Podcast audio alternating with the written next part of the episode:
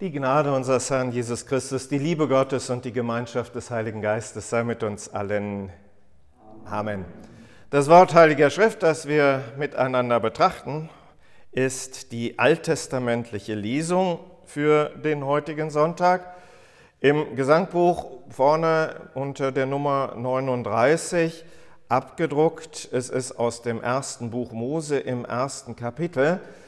Nicht erschrecken, da steht ziemlich viel, da sind aber auch Teile eingeklammert. Ich lese nur das, was nicht eingeklammert ist. Am Anfang schuf Gott Himmel und Erde, und die Erde war wüst und leer, und Finsternis lag auf der Tiefe, und der Geist Gottes schwebte über dem Wasser. Und Gott sprach, es werde Licht, und es ward Licht. Und Gott sah, dass das Licht gut war. Und Gott sprach, lasset uns Menschen machen, ein Bild, das uns gleich sei, die da herrschen über die Fische im Meer und über die Vögel unter dem Himmel und über das Vieh und über die ganze Erde und über alles Gewürm, das auf Erden kriecht. Und Gott schuf den Menschen zu seinem Bilde. Zum Bilde Gottes schuf er ihn und schuf sie als Mann und Frau. Und Gott segnete sie und sprach zu ihnen, seid fruchtbar und mehret euch und füllet die Erde und machet sie euch untertan und herrschet über die Fische im Meer und über die Vögel unter dem Himmel und über alles Getier, das auf Erden kriecht. Und Gott sah an alles, was er gemacht hatte, und siehe, es war sehr gut. So wurden vollendet Himmel und Erde mit ihrem ganzen Heer, und so vollendete Gott am siebenten Tage seine Werke, die er machte, und ruhte am siebenten Tage von allen seinen Werken, die er gemacht hatte. Und Gott segnete den siebenten Tag und heiligte ihn, weil er an ihm ruhte von allen seinen Werken, die Gott geschaffen und gemacht hatte. Dies ist die Geschichte von Himmel und Erde, da sie geschaffen wurden. Herr Gott, himmlischer Vater, schenke du uns deines Heiligen Geistes Kraft im Hören auf dein Wort durch Christus unseren Herrn. Amen.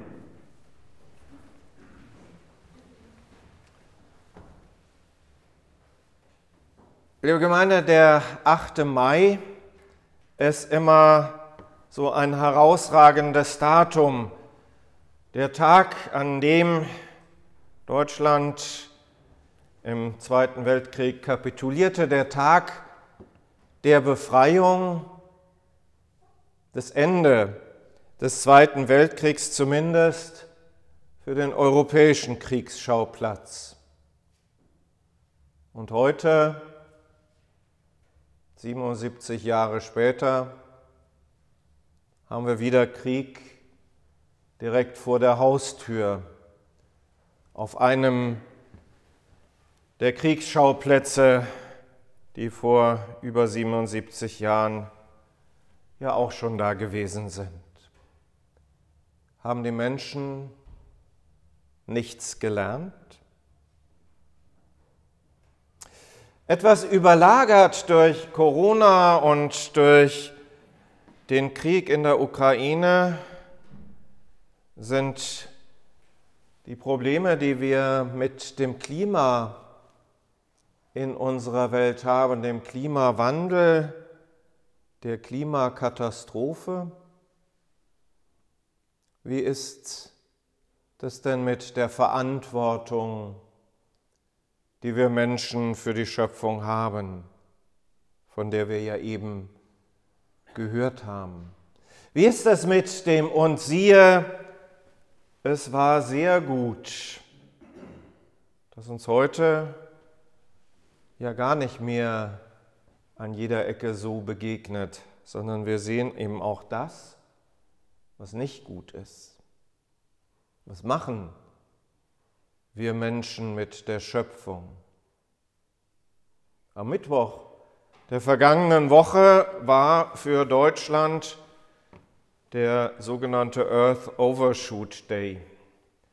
Das ist der Tag, das wird je nach einzelnem Land berechnet. Das ist der Tag, an dem die Ressourcen, die natürlichen Ressourcen aufgebraucht sind, die uns für ein gesamtes Jahr zustehen würden.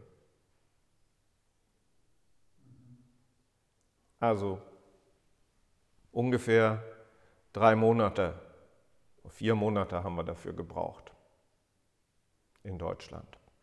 Andere Länder sind auf der Skala ein bisschen früher oder ein bisschen später, aber bei den meisten Industrienationen ist das so um diesen Dreh herum. Was machen wir Menschen? Klar, wir freuen uns am schönen Wetter, wir freuen uns am Frühling und das ist auch gut so.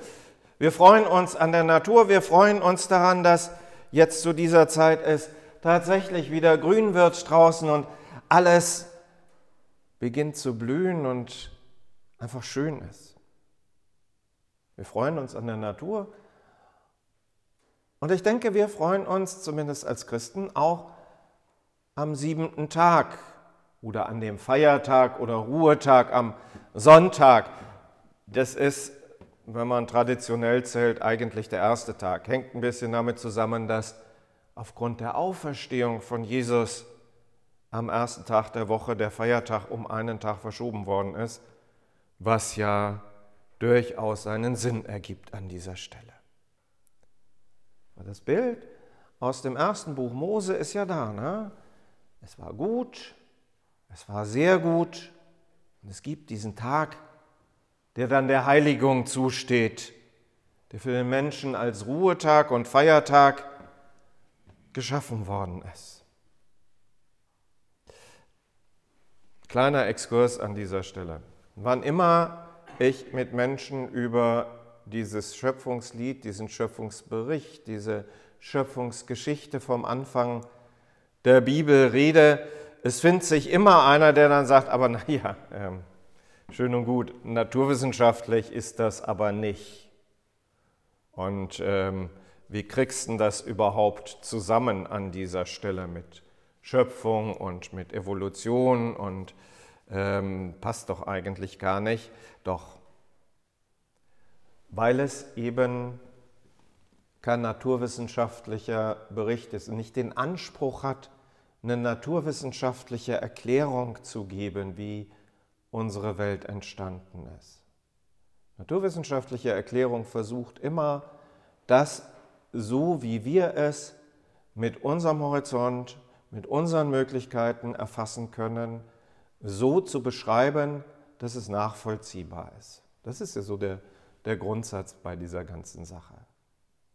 Dass da etwas von außen kommt, dass da ein Gott da ist, der das Ganze in die Wege leitet, ist bei naturwissenschaftlicher Betrachtung einfach nicht drin, ist nicht vorgesehen. Hier geht es nicht darum, eine Erklärung zu geben, also wie sich die einzelnen Moleküle zusammengefunden haben.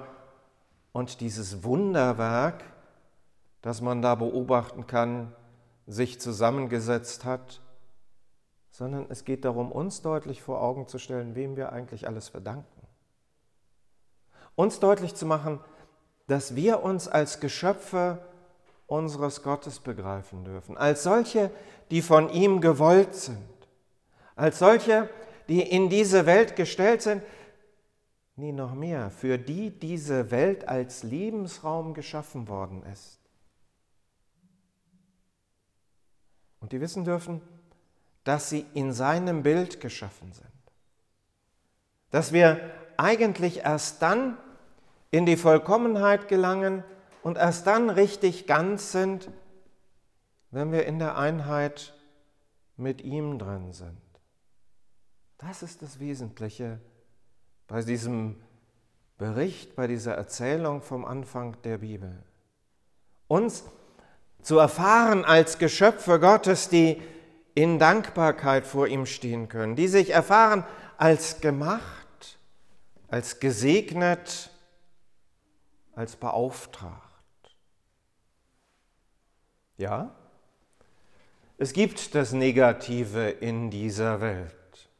Und das Negative in dieser Welt ist mit Sicherheit eben nicht. Das macht die Erzählung vom Anfang der Bibel deutlich, ist mit Sicherheit nicht von Gott gewollt gemacht und in die Wege geleitet.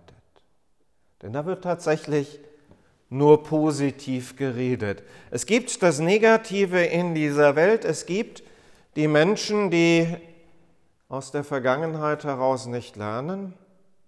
Es gibt Menschen, die sich eben nicht in dieser Abhängigkeit oder in dieser Beziehung zu Gott hineinsehen, sondern um sich selber kreisen und dann versuchen, Macht auszuüben und da auch vor Gewalt nicht zurückschrecken. Es gibt das Negative, den Krieg und die Zerstörung und das Leid. Und das muss aufgehoben werden.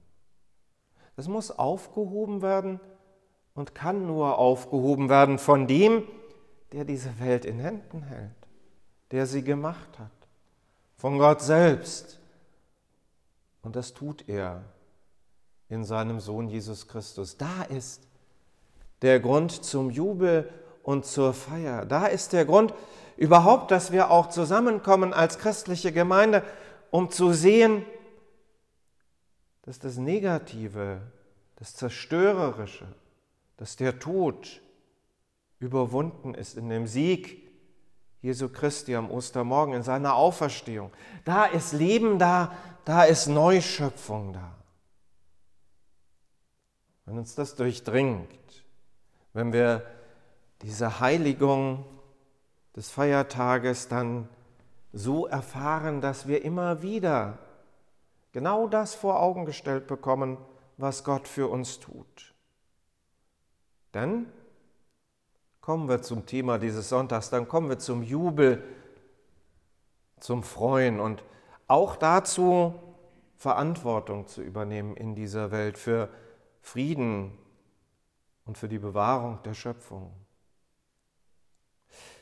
Wir dürfen wissen, dass uns genau dies, was am Anfang der Bibel beschrieben ist, bevorsteht wieder, weil Gott das in Ordnung bringt, weil er uns in eine Welt führt, von der man tatsächlich dann auch wieder sagen kann, und siehe, alles war, alles ist sehr gut, weil wir dann nämlich in der Gemeinschaft auch mit ihm sind und gemeinsam zusammen mit ihm dann sein werden. Das hat das mit diesem Ebenbild Gottes, mit dem Bild Gottes auch zu tun.